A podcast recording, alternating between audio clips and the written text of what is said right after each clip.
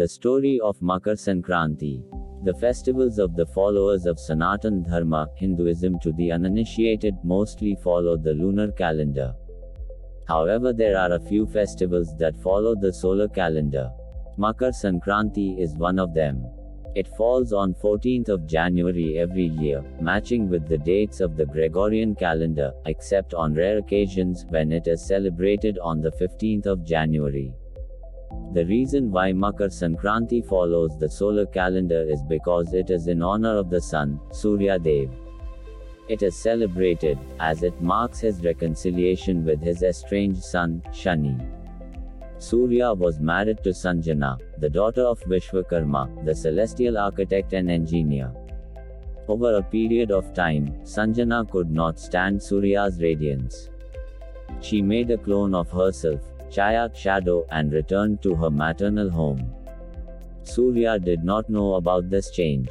In due of course of time, Chaya conceived.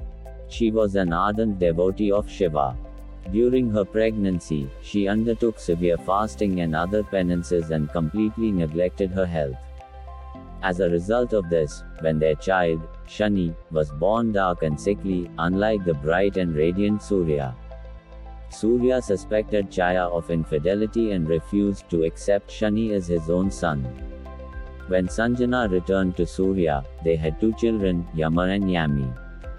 Surya showered them with affection and was far less loving towards Shani. There are several stories on the disputes between the father and son. Later on, Shiva brought about a reconciliation between the two. Makar Sankranti marks the first day when the sun transits into Makra Capricorn, ending the winter months and the starting of longer, warmer days, the period of Uttarayan.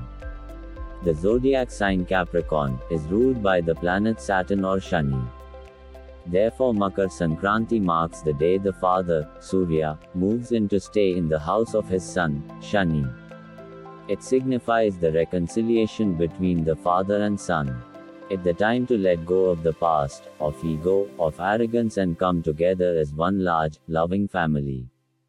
Makar Sankranti is a truly an all India festival, from Magh Bihu in Assam to Lohri in Punjab to Makar Sankranti all across the country, right down to Pongal, down south in Tamil Nadu.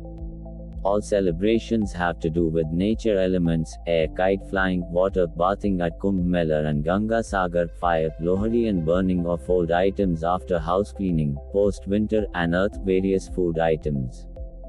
The idea of worshipping that is associated with the followers of Sanatan Dharma is Murti Puja. Have you ever wondered why there is celebration of only natural elements during Makar Sankranti and no Murti Puja? For my understanding of the same, we have to wait for another festival in the honor of Surya Dev, Chhat Puja. Meanwhile, let us just think of one thing. In Mahabharat, Bhishma remains on the bed of arrows for 58 days for the start of Uttarayan to give up his life. Therefore, the festival of Makar Sankranti is at least 3000 to 5000 years old. Can we imagine just how deep was the knowledge of our rishis to make this precise astronomical calculation so many thousands of years ago?